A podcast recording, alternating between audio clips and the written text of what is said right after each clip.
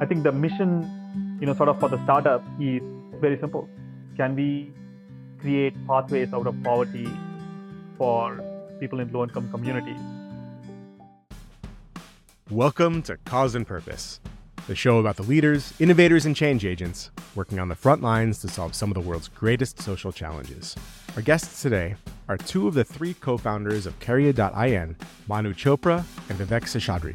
Karya is taking an incredibly innovative approach to economic development in India, providing high wage jobs to India's working poor, and working to upskill them into even higher career prospects that align with their interests.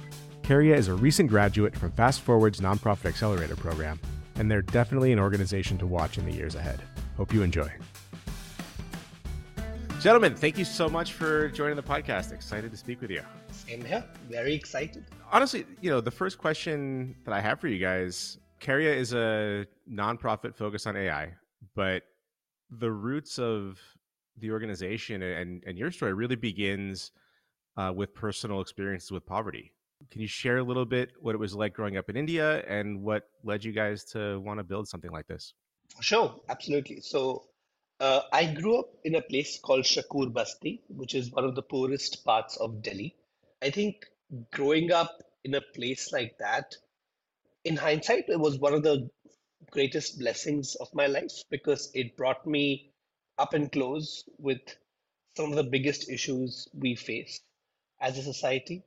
And I was very lucky that I had like incredible parents who protected me from the chaos around me, right? So I, even though I grew up in one of the poorest areas in my city, I was still privileged in the in the love and compassion that I received. So often I like to say that my life is a product of irrational compassion. The the preschool that I went to, the high school that I went to, they were all on scholarships. Like my last four years of education, like in my high school, basically was all covered by the government. I routinely was invited by other nonprofits to get access to their services and think deeply about uh, how I should be living my life and what sort of opportunities I should be applying for. And, and I think that that was this extremely impactful period, right? Where, of course, I saw firsthand how damaging poverty can be, but I also saw firsthand the incredible work done by nonprofits, right? So I think both the desire to create a nonprofit and the desire to tackle poverty comes from my childhood, uh, right? For me personally, it's such an intense desire that I feel like for me, working on anything else always felt like a waste of time because it was almost existential, right? Like it takes an average low income Indian seven generations to make $1,500, right? So just to afford the laptop that I'm speaking to you from, it would take an average Indian seven generations over 200 years to do that, right? And there were definitely moments growing up where I felt unlucky, right? That it took my family three generations to get to that milestone. And you read the statistic and you're like, oh, we are lucky, right? We are extremely lucky. It took my family less than half the time it takes an average low income Indian, right? And I think that for me, that was really, really profound. Understanding that as difficult as I may have thought I had it, I was still among the luckiest people in the country.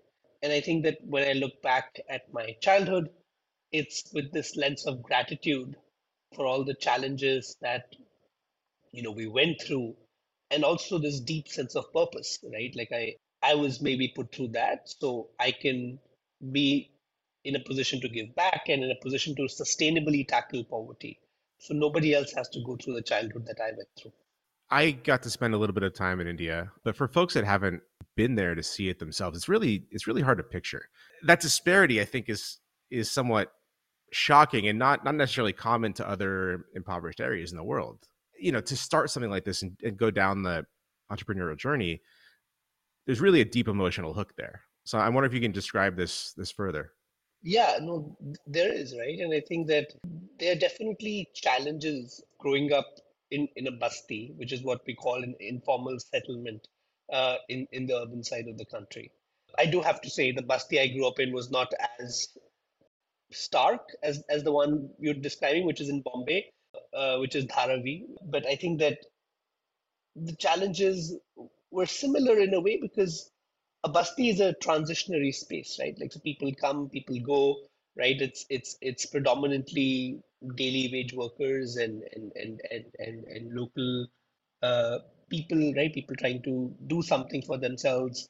Um, small things like going for a walk was not something that we did because there were no parks around, right? Like taking the bus to go to the school being a long distance away, small things like that, right? Um, to to sometimes seeing more difficult things, right? So one of my first memories in life is hearing about uh, the death of, uh, of, of of a woman in the in the community who was burnt alive by her husband's father in a dowry death. And and i heard about this like i mean the fact that i remember it clearly meant that it left an impression on me but the person who did it used to sell bread to me. Like he was my bread shop person. And i remember my mom telling me to go pick up bread from the shop person. And i did and i heard that he had gotten arrested and i asked my friend like why did why are they arresting uncle and i heard that he had basically killed his daughter-in-law in a in a in a dowry death uh, incident, which was very common while I was growing up. Right. So, one, I don't know why someone told the child that, uh, and two, it clearly made it. I mean, the fact that I remember that sentence, um, and this must have been 15, 20 years ago, right? The fact that I still remember it meant that it left an impact on me. I, I think I think the biggest thing that it did was just like you know it's it's so in your face the the inequalities of life right simple things like the way women's access to public spaces was restricted because of how unsafe it was uh, from the way that there were just there were just no public places that people could occupy right uh, to the way that my friends in school would bully me because i smelled a certain way because i came from the basti right uh, like I distinctly remember, I went to a school that was run by a trust, which meant that it was a very, very good school. And thus it attracted people above my social strata, like, you know, like lower middle class kids and middle class kids also went to the same school uh, because it was just a good school. But because I was coming from the Basti, sometimes I would smell a certain way because the gutters were always open. And I remember being bullied about that. Now, in hindsight, that's like foolish, right? But as a kid, like that's the biggest thing in the world right like like like oh no like how did they know right i remember for example for the first like like you know five ten years of my school not telling anyone i was from the basti instead using a name of a neighboring region that had a better social reputation right to now where i just embrace it and, and i feel strongly that if i'd grown up anywhere else in delhi in one of the nicer parts of delhi i would not care this deeply about poverty. I would not care this deeply about people just being left behind. And and, and and and and i do have to say like my life itself was very comfortable because of my parents right? They really protected me from all of this. And wherever real world slipped in with with you know like some incidents like that it left a mark in not a bad way but in a very profound way that enabled me to see what really matters right uh, I, I often tell my parents that you know if I didn't grow up in the basti, maybe I would be building I don't know like a Snapchat for puppies, like you know the rest the rest of the tech sector, right? Like I think it was a almost like a reality check, and and and I do I don't want to exaggerate how difficult it was for me because I don't think it was.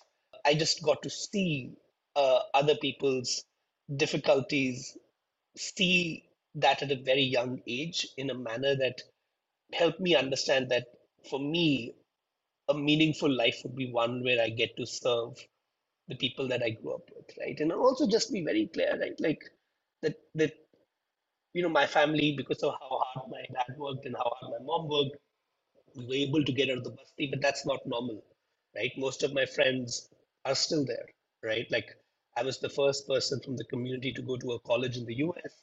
I was the first person from the community to go to the to my high school, which was you know like uh, sponsored. Uh, so a lot of like really lucky incidents happened um, that got me out of the basti, but those are not normal, right? And and and that um, realization somehow I had seen more social mobility in the first 15 years of my life than most Indians have seen since independence was was very real, was very raw, and and and, and it inspired. Uh, it, it definitely makes the work that we do feel even more important, right? Because if we don't do this, who does, right? And and and in a way, I'm a product of the best of India. Our incredible nonprofits, our incredible uh, trusts, our incredible government services, the welfare schemes that allowed me to be where I am today. And for that, I'm very grateful but I am keenly aware that that's not the normal story. Vivek, I'm I'm curious about your background too. Can you tell us a little bit about where you grew up and, and what your experience was and how that inspired you to take on this kind of work? Actually, you know, I grew up in the city called uh, Chennai. You know, my life until my graduate school was actually pretty comfortable. Uh, should I say, you know, very smooth. I never thought about world problems, societal problems, our parents ensured that you know both me and my brother had a uh, had a good education, you know, a comfortable life in general. And as I was you know completing my PhD, I went to Carnegie Mellon for my uh, PhD in computer science. As I was finishing my PhD is when I was having this, for want of a better word, like an identity crisis in terms of what did I want to do next you know my original goal behind doing a phd was hey i'll i'll come back to india and then you know teach in uh, uh, an institution become a professor and uh, you know continue doing whatever i was doing for my phd when i was chatting with my co-graduate students you know who were also going to graduate or my peers uh, you know in grad school. A big realization you know uh, hit me. First one was you know most of us were sort of very comfortable in life right? I mean i would i mean in terms of any metric I would argue we were at the top five percent, let's say, of the of the of the world, right? Economically, socially, you know, even by way of all other uh, you know comforts of life, maybe even like top one percent, right? But the realization was we were essentially working on making each other's lives more efficient, right? I mean, I did my PhD in computer architecture, which essentially means you know can we? I mean, my my work essentially involved making computer systems go faster, right? Your smartphones, your laptops, your you know cloud systems and whatnot what were my peers doing? They were essentially making my life more efficient, right? How can I sift through my email really fast? Like, you know, beat away all the spam or, you know, beat away emails that are not important. Again, I'm not trying to reduce, you know, the good work that they're doing, but in general, this was my realization, right? I mean, this was the way the world was operating, right? The people in the top 5% were essentially making each other's lives more efficient and everything else was sort of uh, you know trickle down. This was 2016. Uh, you know, also the time when the uh, U.S. national elections were going to happen, uh, and uh, you know Bernie Sanders sort of rose to uh, you know fame during that election. I was deeply inspired by his thought process. Many people claim his you know his policies are impractical, but I think you know there is definitely something to be said about the way the world is operating today. Right? I think poverty, in some way, the root cause of almost all the problems that we face, uh, you know, in the world today, right? I think when people have like basic standards of living and good opportunities in general, I think it will it will result in a more a society with fewer problems in general. And uh, I guess that's what that's what hit me, right? And then I realized, okay, this is, I mean, it gave me clarity as to what I wanted to do. I moved back to India and uh, found a home in uh, Microsoft Research, you know, where I had amazing colleagues who were also who also had a very similar mindset and uh, you know, you asked about India, and I mean, you mentioned you know in Mumbai how the uh, really poor people and the really rich people sort of you know coexist in the same in the same place. I think that is something that I found very different from the U.S. I mean, I uh, you know I used to live in Pittsburgh.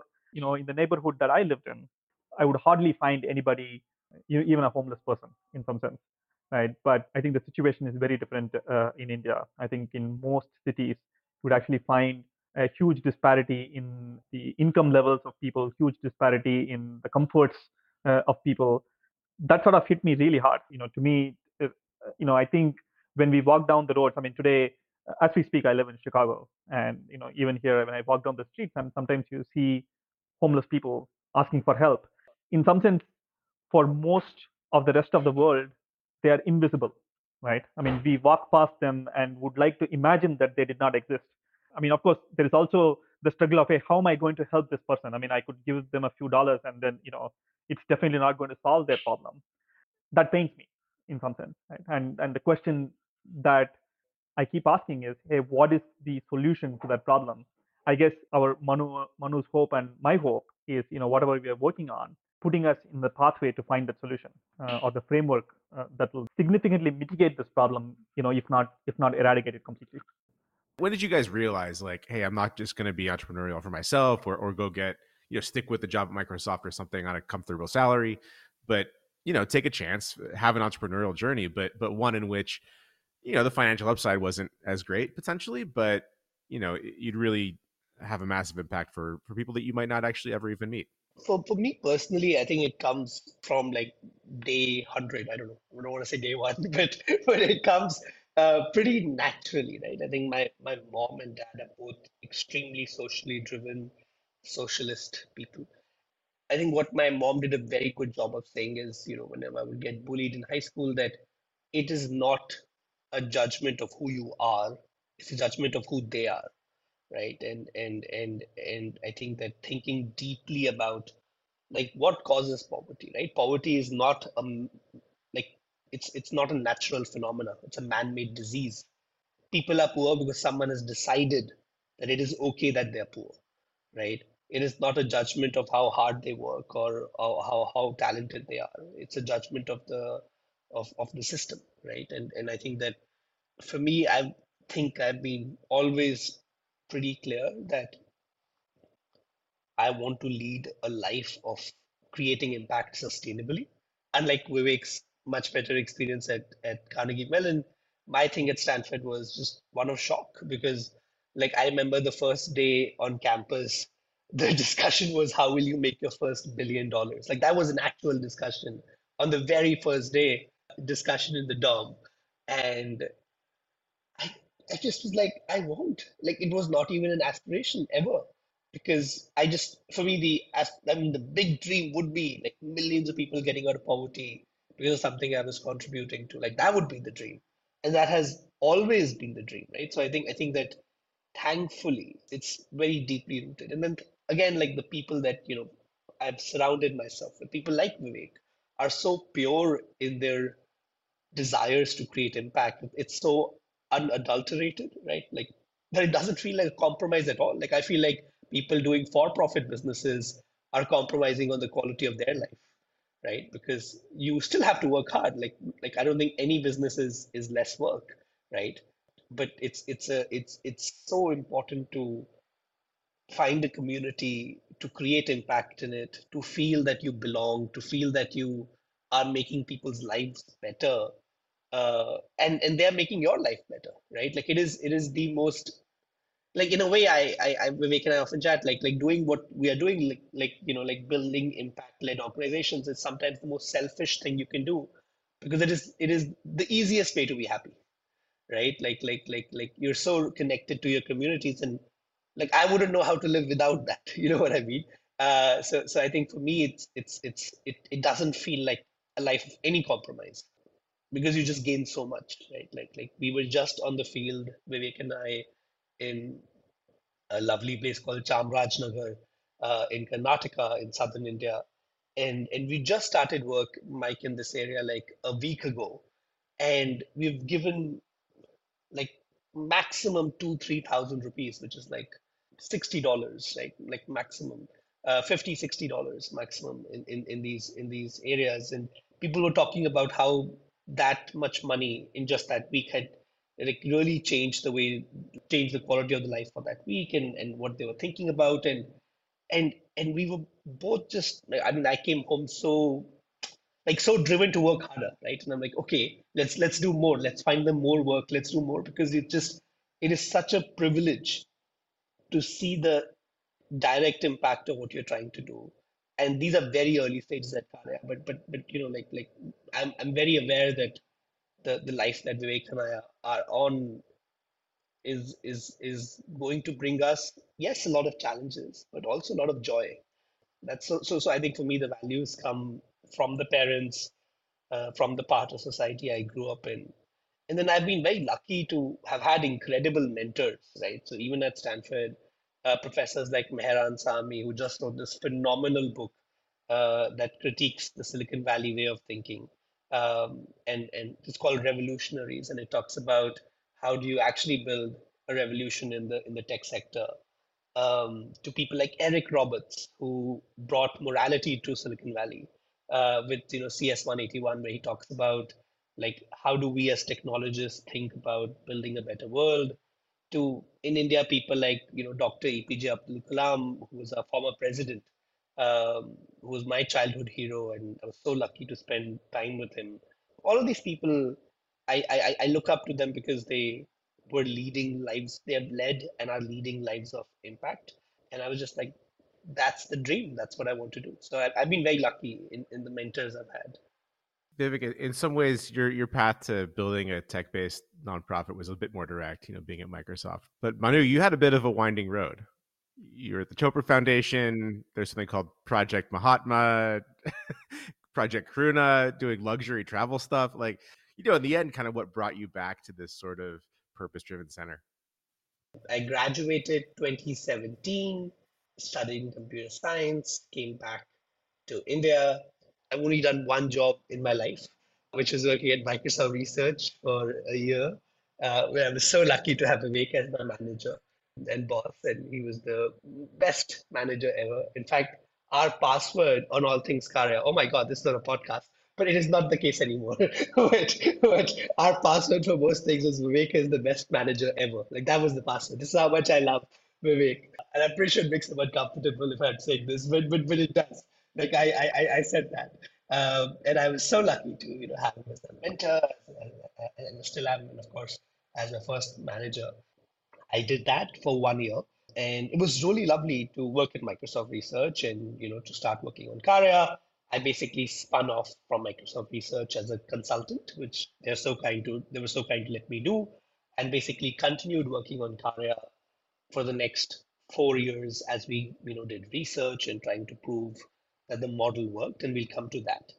But while I was out of Microsoft Research as a as a full time employee, I was thinking of other things that I wanted to do, right? And I think that finding different ways of expression, right? And I think all three of the things that I did were different ways of expressing the same thing, right? So what I mean by that is like karuna, for example, karuna is the Sanskrit word for compassion, right? And and I felt like my travel across the country, I was I, I've been to over a thousand villages across India. I've traveled to most states. I get to travel a lot because of the work we do at Karya. It, it really changed the way I thought of my own country, right? And, and, and often I felt that I would enter a place with notions of what that place could be and be completely shocked at it being the other way, right? I remember the first tribal region I visited, and I just realized, oh my God, all these thoughts that people had told me growing up, they were all wrong, right? You know, like one of my favorite people, David Pryor, has this quote. He says, travel is fatal to bigotry.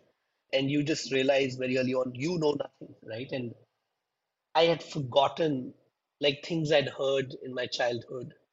I was almost parroting that. Like I was almost like being like, oh yeah, we should work in this community because they don't have internet. You go there, oh, they all have internet. What are you saying, sir? Right? Like, oh, we must go there because they need a help. You go there. No, they don't need your help, right? They've been doing really well and they have incredible nonprofits there that, that are serving their own communities, right?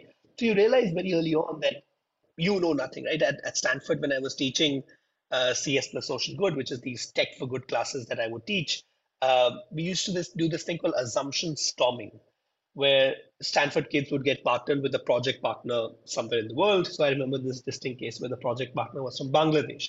And it was a bunch of American students who were going to volunteer for six months and work for this partner and build technology for them. So great, easy stuff. Before we introduced them to the partner, I said, I want you to write on the wall every assumption you have about the people you are serving. And in this case, they were serving young kids in Bangladesh, in Dhaka specifically. Um, and they wrote down assumptions. Oh, their schools might not be good. Oh, the smart they might not have access to smartphones. Oh, internet issue might be might be an issue. Oh, electricity might be an issue. And we stormed every single one of them. Oh, that's not true. They have excellent internet. Oh, that's not true. Smartphone penetration in Bangladesh is 70%. oh, and we did this before the Met Department because it is not the partner's role to teach you about the country that they're serving. It's your role as a servant to do your research, right? And I think travel did the same thing for me, right? And and I realized how critical it was in helping me understand my own country, right? Because before leaving, I mean, like like before going to Stanford, I'd only been on one flight in my life, and that was to go to Ahmedabad to meet Dr. Kalam, the former Indian president. And that's it. Like I had like like I went to Bombay after coming from Stanford. You know what I mean? I went to I went to Bangalore. Like I, I hadn't seen any place in India ever. Uh, you know, like I saw I, I'd seen more of the US than I'd seen my own country, right?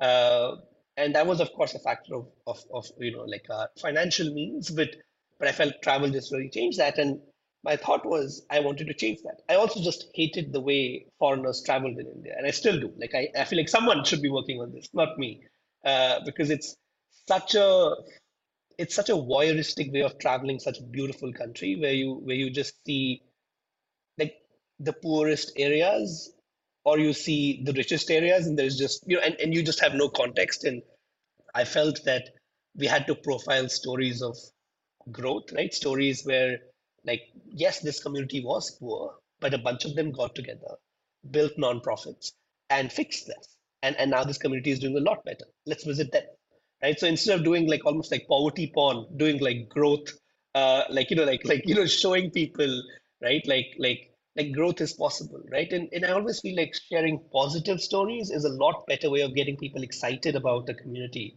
than sharing their worst stories Vivek, whose idea was this? Did Manu bring it to you? Did you sort of bring it to him? What's what's the genesis of of Karya? And, and can you tell us, you know, what's the mission? The original goal behind the research project was, hey, you know, can we provide uh, people in rural communities with uh, digital work? And I mean, this was the time when AI was sort of growing exponentially. I mean, it was it was it was getting straight into all aspects of our lives. Simultaneously, in India, smartphone prices were plummeting. I mean, there were just new players in the market, you know, who were adding to the competition, thereby reducing costs.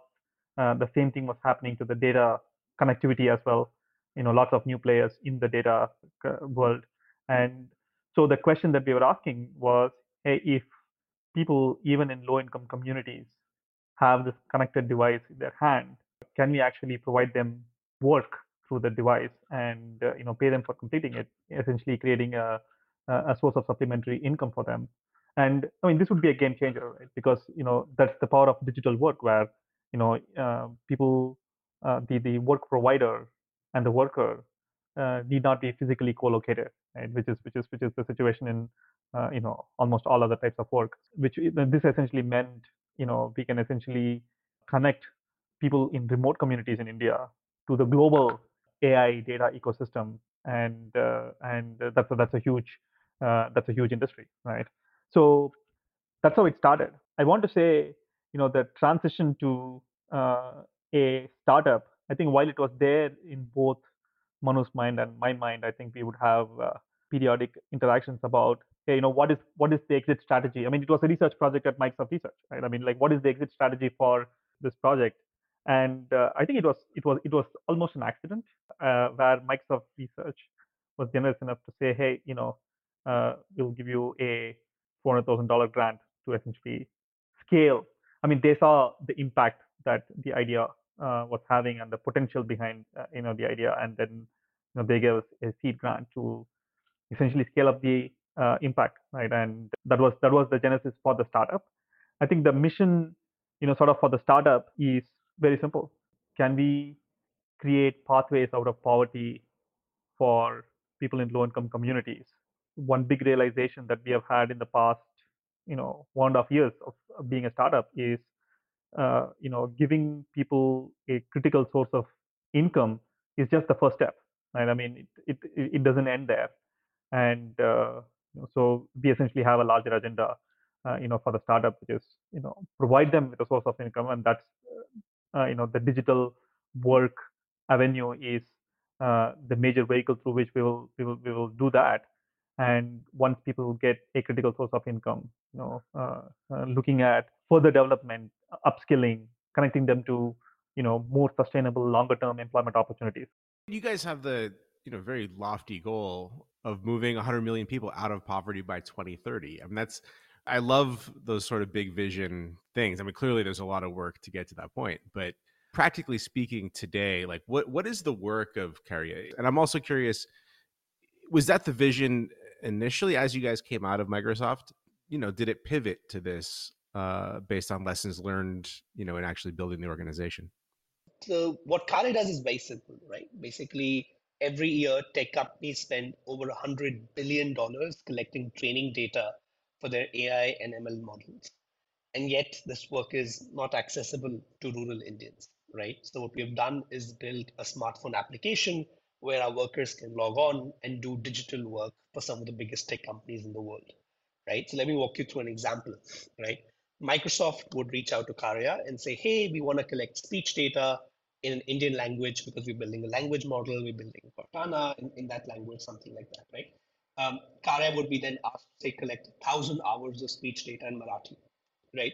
We would take that task, we would divide it into micro tasks, and then distribute it to our workers in rural India via their smartphones. The workers would open the Karya app, they would see the work, and they can start recording their voice on the phones. Once they're done with that, um, they would distribute the work, they would finish the work, they would give it to Karya, Karya collates it, validates it, sells it to Microsoft. Microsoft pays us, we pay the workers, right? Very simple sort of system, right? But for the simple task of reading sentences in your own local language, right, we're able to pay our workers at least 20 times the Indian minimum wage, right? And that is very powerful, right? For example, one of the first people we ever worked with, Reshma, she came from a community that had no internet, that had no electricity, right?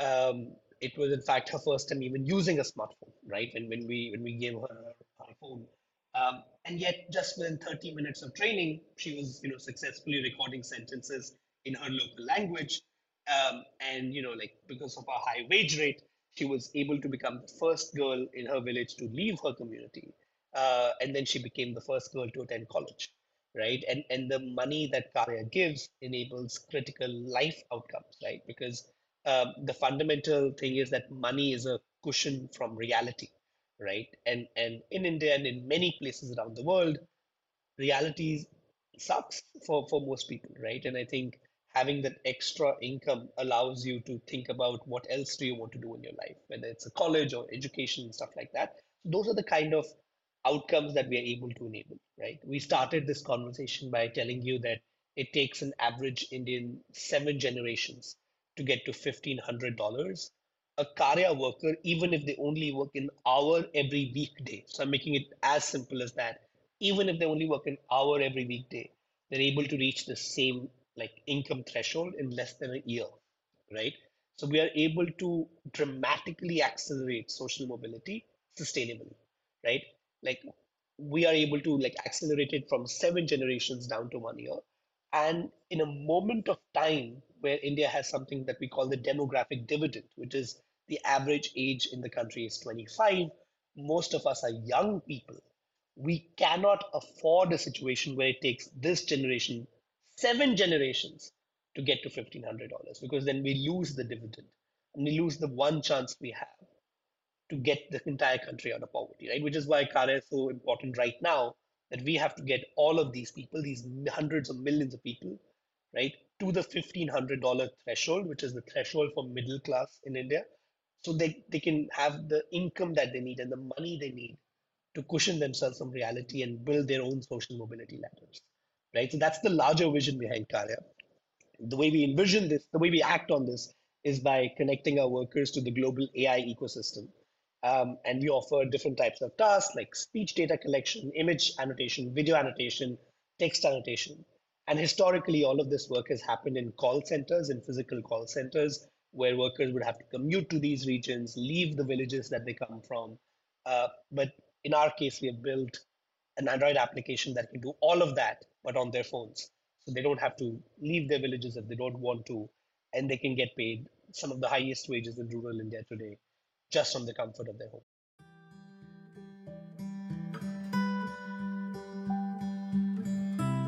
Hi, Mike here. I'd like to take a quick time out from the episode to let you know a little bit more about a project we're working on called Altruist. There's a deeply held secret in the nonprofit space, which for some of you may be just a little bit controversial, and that is philanthropy does not equal impact. The challenges faced by our global community are more complex and urgent than ever before. And for philanthropic funders who care about impact, for those passionate about really moving the needle on important social issues, there's very little information available to help guide the decision making around their investments. That's where Altruist comes in, by seeking out the best, most innovative, and promising high impact solutions by combining top quality impact measurement, evaluation, and analysis with insights into social good organizations that focuses on strength and sustainability rather than overhead.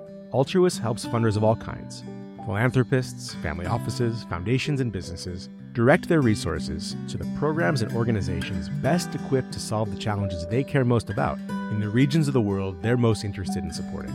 With personalized recommendations, engaging multimedia storytelling, seamless funding execution, Altruist levels the playing field, creates unprecedented efficiencies, and most importantly, drives funding to the most impactful social good organizations around. For more information, check us out at www.altruist.org.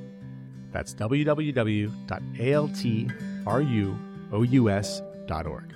Thanks for listening, and now back to the show. You made the comment that India is a graveyard of nonprofits, especially upskilling nonprofits.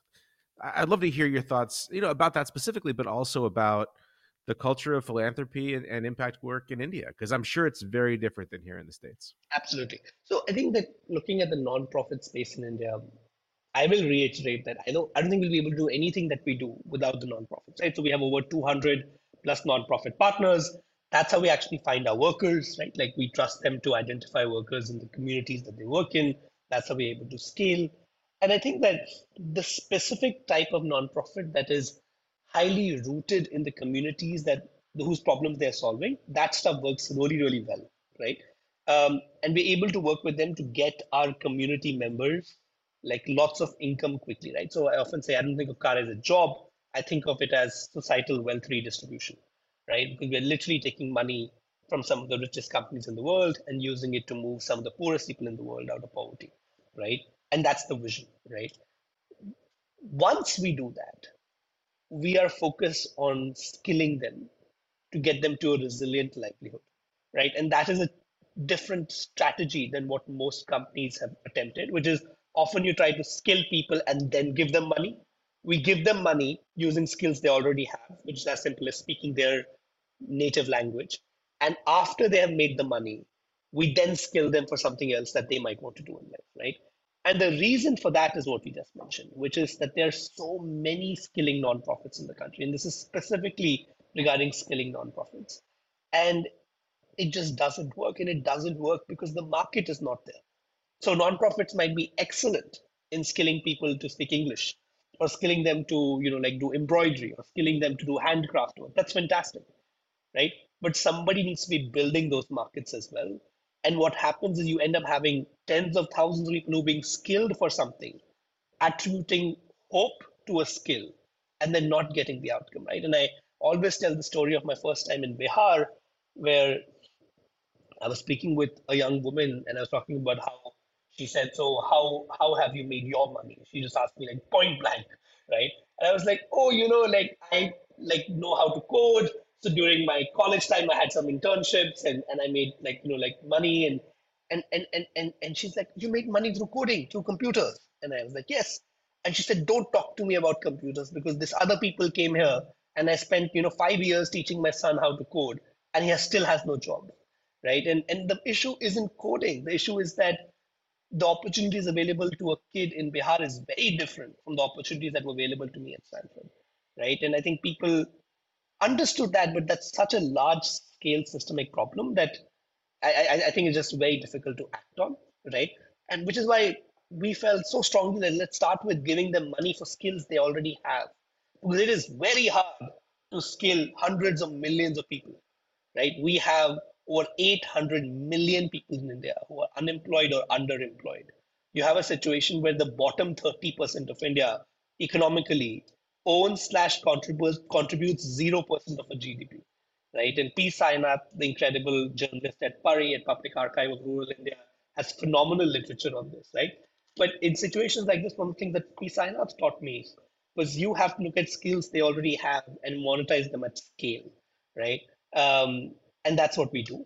Once we do that, we agree. Like we don't want, we don't think of Karya as full time work. We don't want like anyone to be doing Karya work forever. We want them to do it till a certain economic threshold. After that, yes, we do have to skill them, but we think of doing it after that. Uh, and that is exactly why, because I've just seen so many skilling nonprofits fail, not just in India, in other similar regions around the world. It's a it's a wicked problem, right? Like how do you skill hundreds of millions of people at scale when markets don't exist to do that? You have to do a lot of market building. And I think that for us, we have three parts of Karya. Karya Earn, where the goal is to get people to that economic threshold and give them critical supplementary income as soon as possible. Karya Learn, where we skill them in skills they want to learn and that we see marketing linkages for. And Karya Grow, where we handhold them to a job, right, after Karya, right? And for both Learn and Grow, the word that we are using is hyper local scale right? Which is in India today, you have these large scale platforms like an Unacademy, which is like Coursera or things like that, right? Which are just disseminating information and have this very techno utopian belief that if I give, they will come. They will not come, sir. Sorry. Like it doesn't work like that. You know what I mean? You can't just say YouTube has all the education. Why are there uneducated people? Right? Like it, it does not work like that, right? Uh, it's a very techno utopian thought. So we have that, but we do have those players. And let's be honest, they're good. The content is actually good. That's not the problem. It is just the dissemination, right? And then you have amazing hyper local nonprofits, right, which work in specific regions of the country who know what their communities want, who are the who've done great work. I mean, I feel like running a nonprofit is so damn hard that it is just an excellent filter of people because only people who will do it are so committed to the cause that they're willing to, you know, like like go through the journey. So our thinking at Learn and Grow is like, can we do hyper local scale? Right? Can we identify, say, 50 communities, 100 communities where we work with incredible nonprofits on the ground that aren't able to do what we are able to do, and then build tech to disseminate um, information and stuff like that. And I do have to say, learn and grow, we are at a very early stage, and we're also figuring this out, right? But I think that India has a lot of nonprofits. That is absolutely true, right? I think we have there's some statistic, and I, I, I like on India has the, one of the highest nonprofits per people ratio in the world. I think we have over a over over a couple million nonprofits that are registered officially in the country, and yet, in there is not a single Indian nonprofit that has gotten to the stage that say Bangladesh nonprofits have. Right. In fact, Bangladesh per person income is higher than that of India. And a big reason for that victory of Bangladesh is given to organizations like BRAC and Grameen Bank, and rightfully so. They're phenomenal organizations that operate at a scale higher than any single nonprofit in this country, right? The largest nonprofit in India has an annual budget of around, let me quickly do the math on that. It, it's around it's around 200 crores, right? Uh, which would be around 30, 40 million dollars, right? That is not that big compared to India's largest for-profit companies, right? And these numbers are from the Nudge Institute, which which is a phenomenal center on revitalize phenomenal institute that is revitalizing the nonprofit sector in India. And one of the things that they say that nonprofit sector in India is missing is speed, scale, and you know, like like that that sort of thinking of like how do you scale your work, how do you do it very quickly, and, and how do you have the highest impact possible. And I think what the impact sector in India needs is is more support. Uh, like Nudge has been phenomenal. Like they're the Indian fast forward in a way, uh, and they have over hundred nonprofits that they have supported and incubated. We are one of them. And any nonprofit that they're supporting, I should not talk about Karya because it's like a self-serving thing, but any other nonprofit that they're supporting is world class.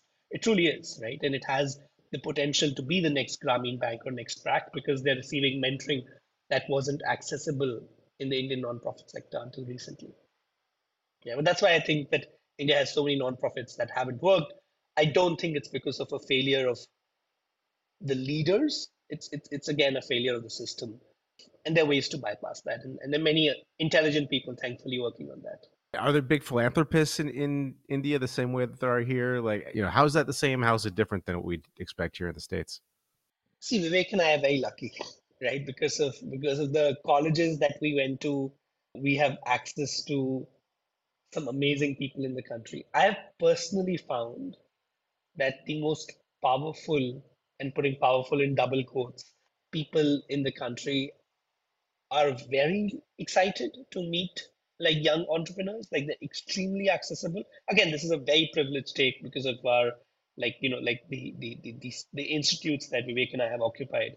We have found it genuinely very easy to get meetings uh, to talk to them i have found them to be extremely generous in their time in their insights in willing to learn in willing to know that like they might think for example we had a i one of india's most prominent leaders um, you know who, who comes from a different generation than i do once told me and this is in 2017 when i started working in Karya, right? And and he just said point blank you won't find 100000 good people in rural india right? Like to to employ forget 100 million right? Uh, because i gave him a big spiel on how um, we don't need to train them. They're already like incredible people. Uh, and he said this is a very naive take. You don't understand rural india. And the, you know like once we started our work uh, i mean he was very polite i do have to say while saying that and, and and just being like he was very very like he was like i don't want you to waste your life. I remember him saying that right? And and uh, six months later we had reached like a few thousand workers then like another you know like we, we you know we got to a stage where he was like like you know we, we were reaching more and more workers and when we got to like 30,000 workers he, he was like oh my I was completely wrong right? Like like times have changed. These people are incredibly talented and he was extremely generous and, and I think that willingness to learn and unlearn is is very high among the Indian philanthropists is, is my personal experience right?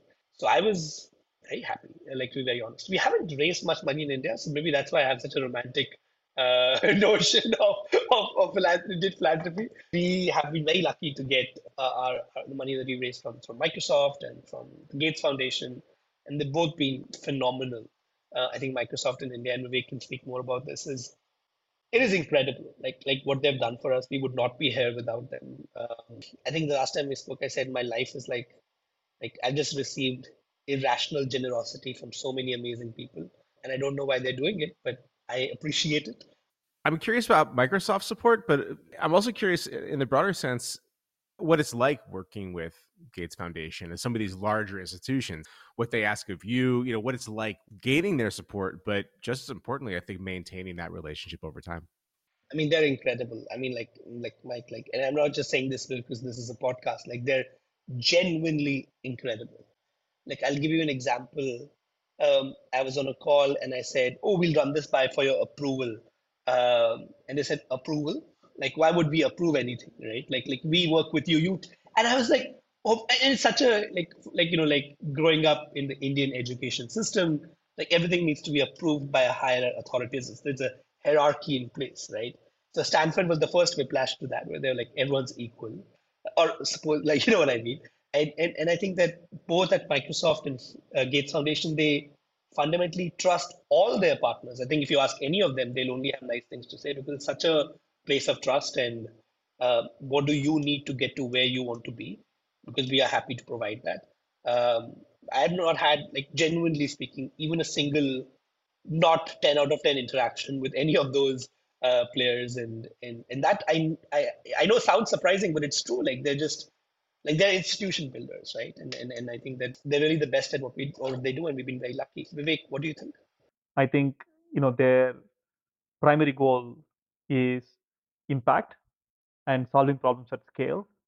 And I think from that point of view, the you know amount of trust that you know they have placed in us.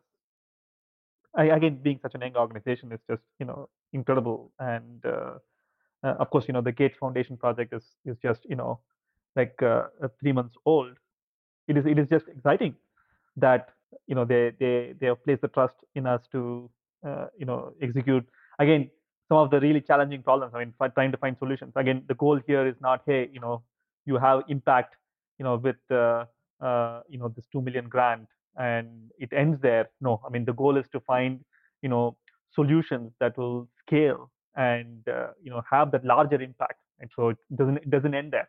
So yeah, it's, it's definitely exciting times for us. And I think having these partners has been extremely critical for us. You know, especially being a uh, you know tech nonprofit. I mean, like Manu mentioned, it can it can seem lonely, uh, you know, at times. Whereas, you know, like if you're in a, if you're in a for in the for-profit world, you can raise investments and then hire the top people, like sprint towards some uh, some some goals. But I guess you know, in, in in the nonprofit world, I think having such uh, great partners is extremely critical. It's nice to have that trust at the outset, but you have to you have to maintain it, right? So, what what sorts of things are you doing? What what information are you feeding back? How do you interact with them so that you maintain the high level of trust that they initially had with you?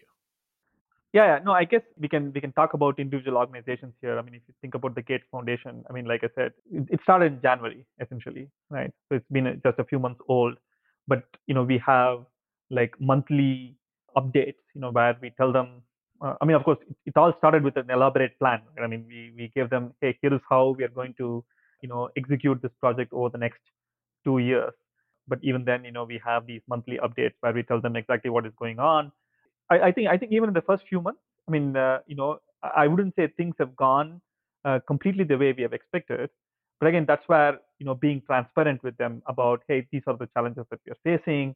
Uh, here's how we are planning to address those challenges, and having that iteration uh, with, with, the partners because I think they understand. I think you know, like these organizations have been working in the societal impact space for much longer than uh, you know we have been, and uh, you know they obviously understand the variety of challenges that organizations like us will face on the ground in accomplishing whatever we are aiming to do.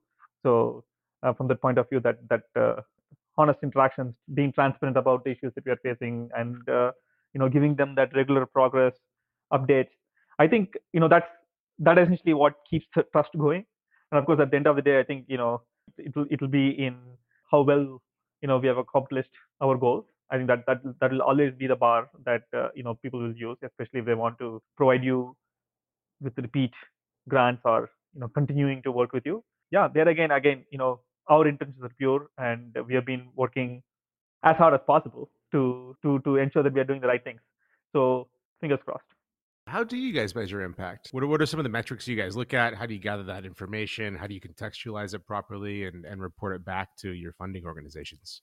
We're actually just about to change how we measure impact. So, so ask me again in a month. But how we how we currently uh, measure impact is looking at the amount of money we are giving to people, the amount of hours they have to work in the platform. We pride ourselves in paying a minimum of five dollars an hour for our workers. So we want to make sure that our workers are paid at least that, right? So if tasks are taking longer because they've gotten very complex, we want to increase the wages accordingly. So that's something that we track. Uh, we of course track the number of workers on the platform, that sort of stuff. Initially, we track the dialects that we cover, the languages that we cover. Uh, uh, we of course track qualitatively how they spend the money, the anecdotes and stuff like that. But we are launching a new M&E impact portal we're going to be tracking a lot more and, and a lot more of these stories. And neither Vivek and I are unfortunately the best people to talk about it. It's actually our co-founder, third co-founder, Safia, uh, who joined us a year back, uh, who has over a decade of experience working at the UN, World Bank, like all these top crazy impact projects in the world. And she joined us a year back to basically improve how we track our impact. Um, and, and and she'll be a great person to talk about it. But she's imagined this portal that tracks worker satisfaction, that tracks you know worker happiness on a, on like a like a weekly level. Uh, it tracks their demographics, like it tracks how much money they were making before, how much they're making after, things like that. That is one thing that we've done.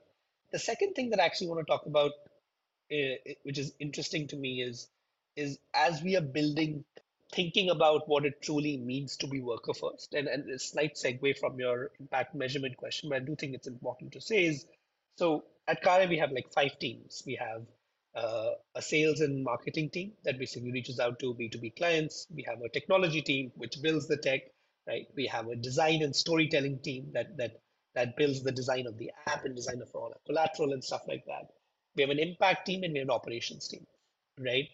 And you look at this and you're like, oh, this sounds great, like fantastic, right? And the impact team's goal is to make sure the impact is happening, it's being measured, it has amazing people, the they, they do research. We you know we have an amazing pilot going amazing research project that just ended with MIT and JPAL. uh, which is super exciting. We have another one with Stanford. We're evaluating the amount of work we're doing. And then we have an operations team, which has, you know, like people with decades of experience working on the ground. But I was describing this to a mentor from the nonprofit sector. And he said, you know, Manu, what the problem is? The problem is your operations team's ultimate boss is the client, right? Because the client, whether it's any tech company um, or whoever, they will decide if data is good. So that's your operation team's ultimate boss. That doesn't mean the operation team doesn't care about workers. They do. But at the end of the day, their like one metric is is is whether the client accepted the data or not. Is the data of the highest quality or not? That's what they care about. And you have an impact team, which is writing grants, which is doing the research. And believe it or not, their ultimate boss is not the worker either, it's the donor, right? and you risk having a situation where no one in the team there's no team in within the larger organization whose ultimate boss is the worker right and he said that's one of the things i've seen go wrong in companies right and his suggestion was to actually hire someone for a sixth vertical whose only metric is worker satisfaction right and their job is to work across the teams go to the tech team the workers are not happy with this you need to fix it my scores are dropping right? Go to the operations team. You cannot push them to do this because the scores are dropping. Go to the impact team and say, we will, you know what I mean? Like just be the champion for the workers. And and it hit me, and we are very early stage. We are like only you know 20 people. We were like, oh my god, this is so right, and this will be a huge problem uh, going into the future. And again, this is why have, ha, like having mentors help. And we got on someone. Her name is Neha. She's over 10 years of experience leading like labor interventions on the ground, like leading worker first interventions on the ground.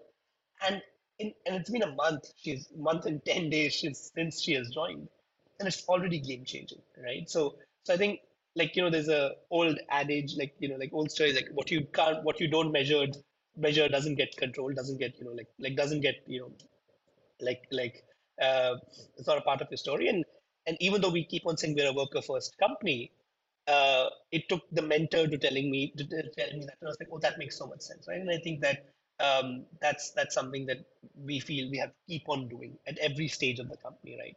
We are at 30,000 workers today.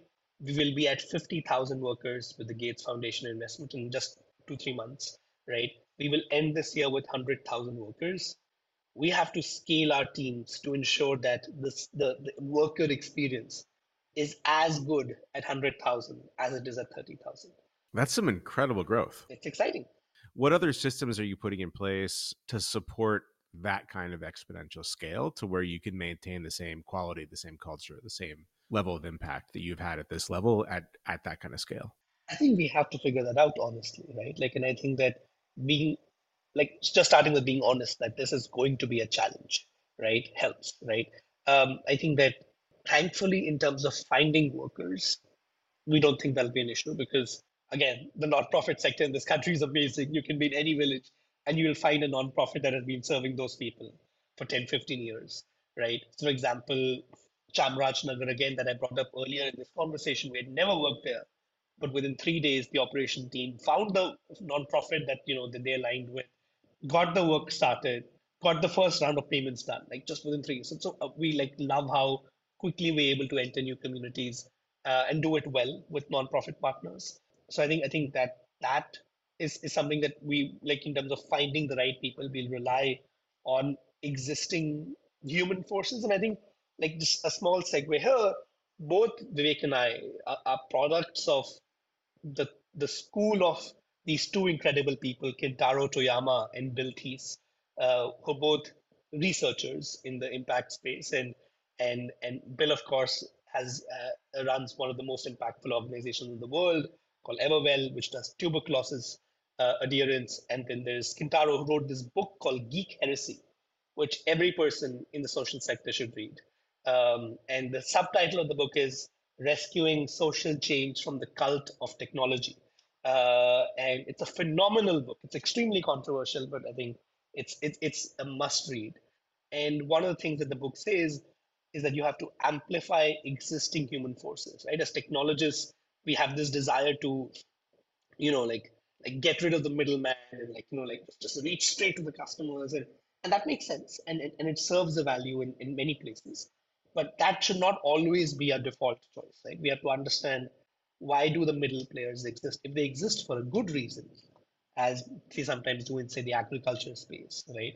Or in the non-profit space, we can choose to celebrate them, to work with them, to amplify these existing human forces, right? And I think having read that book and coming from that school of thought and having been taught by those two incredible people, very early on, Vivek and I were very clear that any way we get to 100,000, 1 million, 10 million, any number of these workers will only happen with non-profits that have been serving these people for longer than I was, that I've even existed. Right? Like, like, you know, like the non-profits we work with have been serving communities for 40, 50 years, right? And they know what these people want, right? They know who to work with and stuff like that. So that's one way we make sure we stay impactful, right? Which is we refuse to compromise on that. And while the scale, like 30,000 to 100,000 sounds very exciting, we do have people in the ecosystem who think we're going very slow because we could have chosen to be at that scale. We will be by the end of this year, two years ago, right? But we want to do it well, right? We want to we want to make sure that our systems work and stuff like that. And then the other systems, which is like tracking worker satisfaction, doing large scale impact monitoring, bringing in people who have been trained to do, do this. That is the biggest priority this year, right? Because what we really want to do is make sure that, like you said, Karya is as impactful at 100,000 per worker as it has been at 30,000, right? And I think the other part of that is just, you know, like expanding our marketing and storytelling efforts so we can get more work for our workers, right?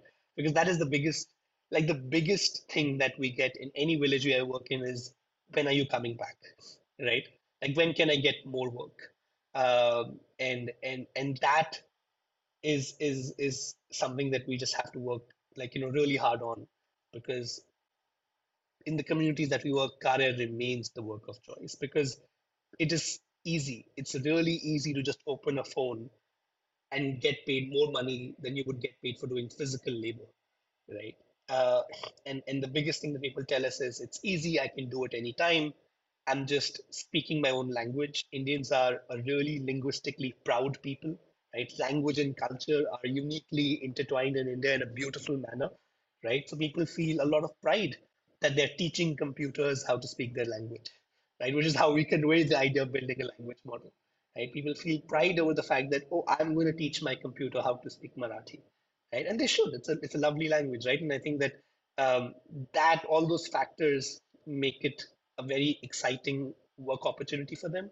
But I almost feel like for Vivek and me, the ball is in our court now. You know what I mean? Like, like, like they have, like our workers have proven they have done this work. They can do this work.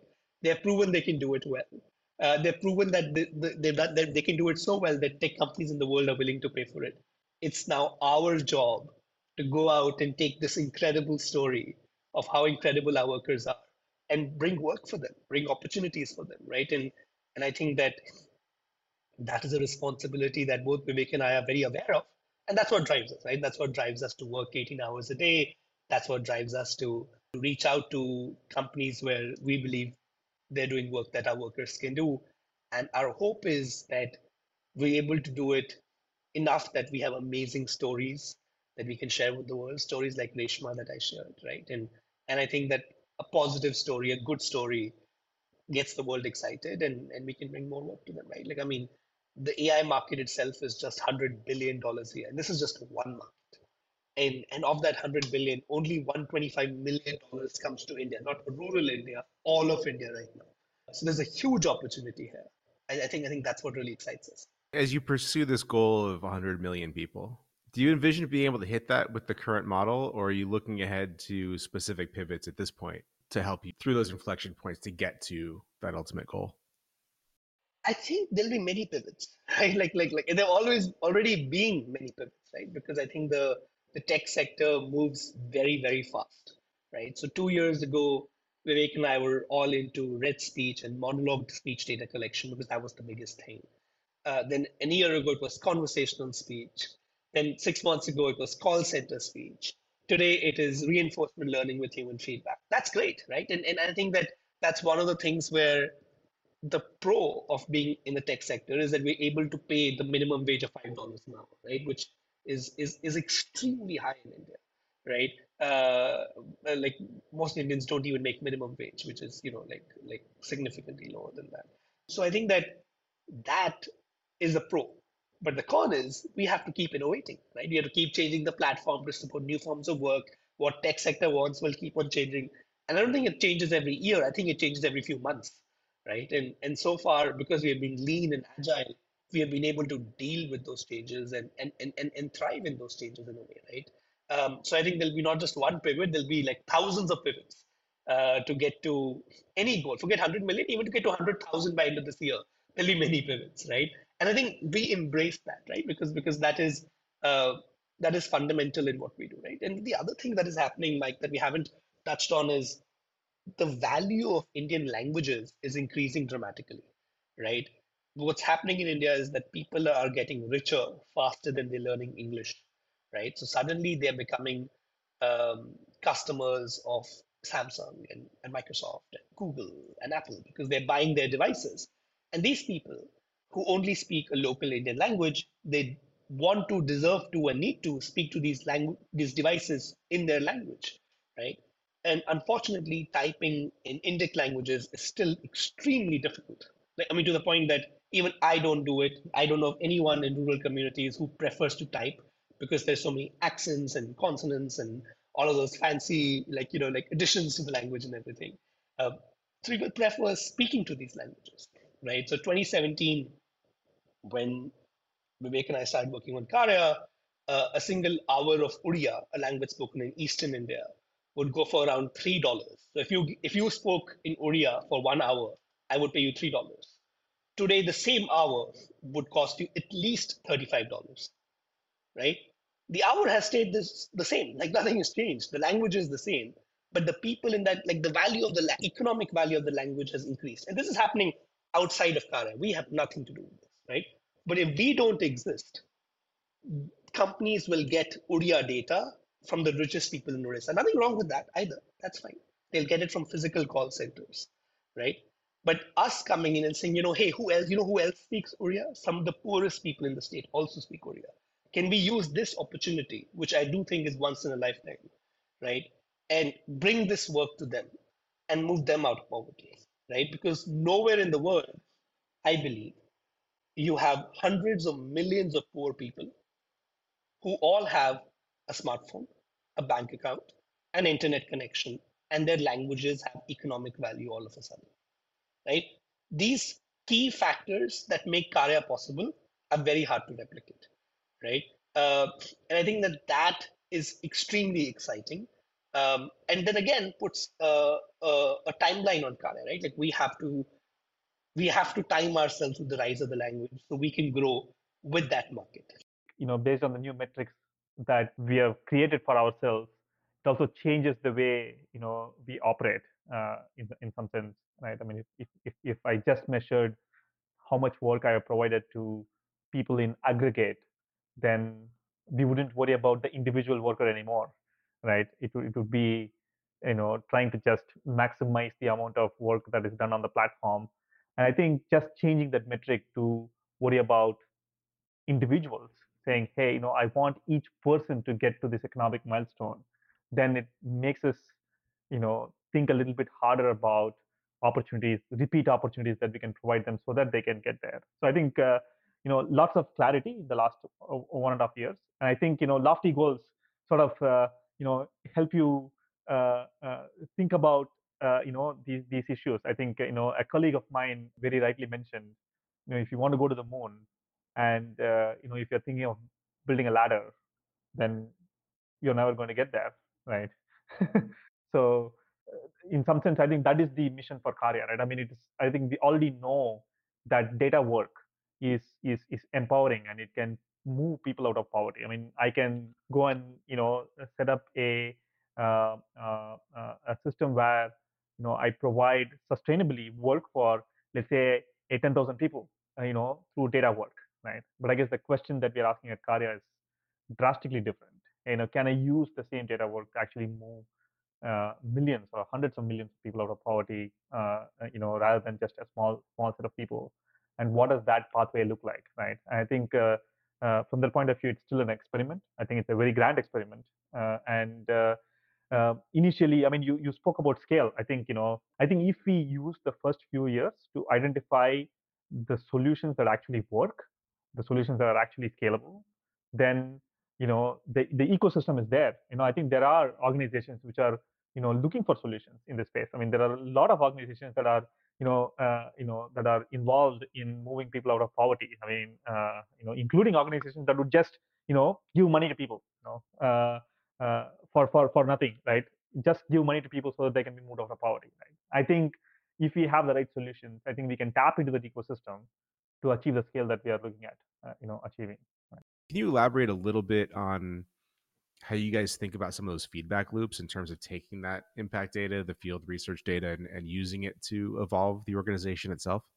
One of the very first piece of advice you know, that I received, you know, when when when working on you know uh, like problems in this space is have a metric to measure your success, right? Uh, because uh, oftentimes what happens in the societal impact space is, you know, you're doing something and you're seeing anecdotally something good happening on the ground, and you know, often that that is satisfaction enough, you know, for you to say, okay, no, I'm doing good work, and then I, let me just continue doing whatever I'm doing, right? But without a concrete, you know, metric for success, it is just, uh, you know, impossible for you to uh, actually know whether you're doing you know good or not. Because you know like people on the ground are very nice right? So even if you give them a you know uh, like a poorly designed solution uh, you know they won't often say it in your face because they know your intentions are to help them and often that feedback is insufficient for you to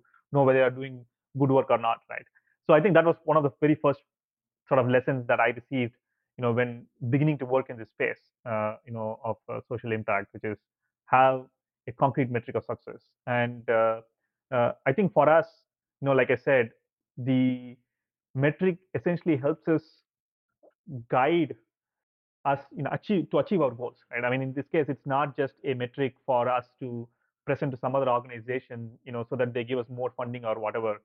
It is a metric that we use to define our own success. And you know if if if you're not doing well on those metrics you know it means we are failing uh, as an organization in in our goals right? So i think that's why i think it, it has been it is i think uh, uh, both manu and i, I have uh, like high levels of clarity that you know Karya is not a data company and even though that's one of the one of the main products or services that we provide you know our goal is not to be you know a a a, a data company right? For us uh, you know data work is a vehicle to achieving something else uh, right? And uh, and you know we want to find a, a, solution that helps us achieve our goals right? Uh, and and like you rightly mentioned in the beginning of this call i think you know uh, manu could be doing something completely different in his life.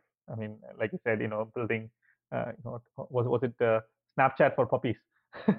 Uh, uh, and uh, you know i could be doing something very different in my life and the only reason the two of us are doing this and the only reason everybody in karya is actually doing whatever they're doing you know is because we are all aligned towards that goal right? I mean every i can i can very confidently say every single person at karya right now could potentially be uh, somewhere else probably earning a lot more uh, uh, and leading a lot more comfortable life and you know it's it's uh, it's it's not a, it's not a rosy path, right? I mean, working in this organization, I mean, there's uh, lots of struggles. There's lots of times where you have to, you know, go beyond. You know, uh, I mean, you could be tired, but you know, there's someone on the ground who has a problem. You know, you got to fix the problem.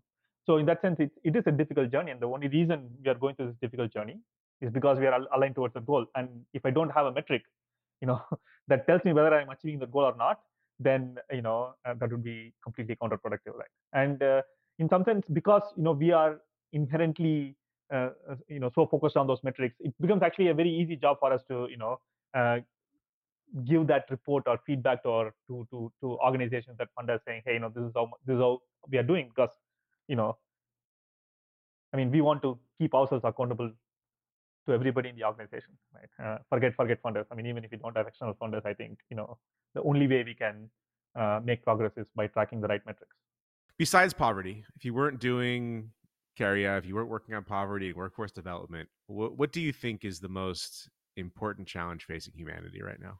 Snapchat filters for our puppies. a friend is actually working on AI communication for puppies. It's it's a real thing.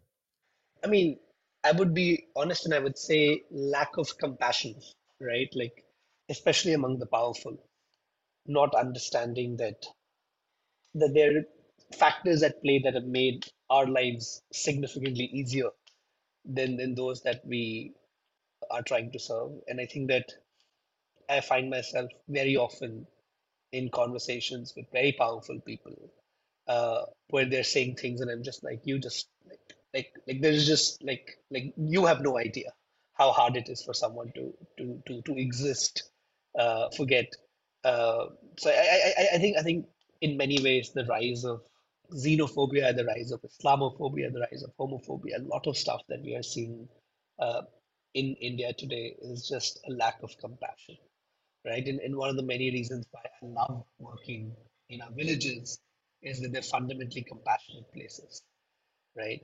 I was just in a village in Bijapur um, where we do a bunch of work. Um, it's we, we were in, I was in a village of it was a hundred families or something, a little over hundred families, and only two Muslim families. And I was there on the day of Muharram. Uh, Muharram is a is a Muslim Muslim uh, festival, and everyone, like every single person, every single person in the village celebrated it with them. They threw a party for them. They all raised money together to throw a party for the two Muslim families in the community. No, no cameras were there. It was not done for show. It was how those how people are, right? And vice versa. They were they, they told me that during Diwali, the like everyone celebrates. They are the ones who actually raise the most money. It is one community, one people. As cheesy as it sounds, it is that, and that's what you know we have seen in every village we work in. And then I come to our cities and I just hear the worst things, the vitriol, the hate, and, and not just against a certain religion or against a certain sexuality or certain gender just in general just a lack of compassion. Like like why do you have to assume anything right? Like like we just don't know right? And and i think just if the world was kinder was compassionate um, and i think human beings are compassionate by default right? Like it is systems that make us uh, not compassionate. And i think that um, generosity is a drug. The more you receive it, the more you give back. And and I think we've been lucky, which is why probably we feel this way. But but yeah, for me, I would say lack of compassion. Vivek, anything to add? I mean, I'm currently living in the US, and I think most of the world is going in the same direction, I feel, which is everything is divided down the middle in some sense, right? I mean, I'm just super surprised by how so many states in the US decided like so close to the 50% mark, right? Uh, and and uh, and you know it's just it's just amazing that there are so many issues that divide us. It's becoming more in in in today's world of social media and misinformation and fake news and whatnot. It's just becoming so difficult to have an informed conversation, uh, you know, about these issues, and then you know even reach a stage where we just agree to disagree right? I mean it's uh, it doesn't end there. I mean it's like hey you know i'm right you're wrong. I mean this this has got nothing to do with poverty right? I mean yes i mean as much as us has a lot of people living under poverty it, i mean this this is a problem even amongst the rich. I always learn a ton from the folks that I interview, uh, and I'd say you guys especially. Like I, have learned so much from speaking with you. I've really uh, enjoyed it. Hopefully, this is the start of many more great things to come. Thank you for the time and the insights, and uh, for really embodying that, embodying uh, an abundant life uh, rather than one of financial wealth, because they're very much not the same thing, as you know. Absolutely, absolutely, and thank you so much for this opportunity, and thank you for hearing us. It means the world. And once again, yeah, like like like I think you're incredible, and what you're doing is amazing, and and thank you so much to listening to. I mean, we're just two people trying to do a good thing. That's it, right? And we, and I, I mean, the word I always focus on is trying. Like what I can guarantee you is we're trying our hardest, right? Uh, and I think, I think, I think that is just the most important thing, right? Like it's an, it's an, and, and, and, and we feel very grateful. Thank you. That's our show for this week. Thanks to Manu, Vivek, and the entire team at Fast Forward for helping make this one happen. You can learn more about Karya at their website, karya.in, and in the show notes at causeandpurpose.org. If you enjoyed the show, please follow, subscribe, or leave a review wherever you listen to podcasts, and share the link with any friends or colleagues you think might find it valuable. Our next guest is a nonprofit leader who quite literally lived the very challenges he's seeking to address. The founder and CEO at Comfort Cases, Rob Scheer. A product of America's foster care system, Rob knows firsthand the challenges, emotional and otherwise, faced by kids and young adults moving through that system. At Comfort Cases, they're committed to helping those entering the foster care system not only survive, but truly thrive. Until then, Cause and Purpose is a production of altruist.org.